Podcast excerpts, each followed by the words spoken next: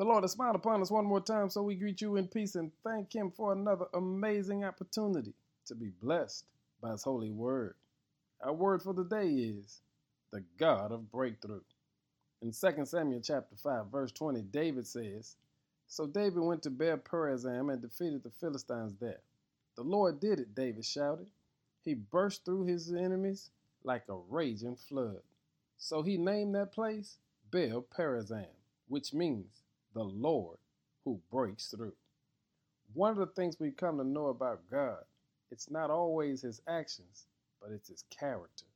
It's coming to understand some things God does just because of who he is. That's a shout for you and I, because David came to know that it's the character of God that keeps him covered by the blessings of God. God is a God of breakthrough. He will break through your enemies break through your circumstances and turn some things around. You see, you've got to understand that the nature of God is to love us unconditionally. That's why we came to know in John 16 and 33 that God is so good that He discovered in this world we will always have trouble.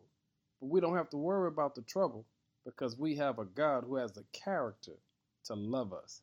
Hey, family, our fight our trials and our hardships may continue, but the character of God can handle every one of them. Today, we celebrate the fact that we have been introduced to a God who is a God of breakthrough. Give him glory, saints, because your breakthrough is at hand. In Jesus' name, amen.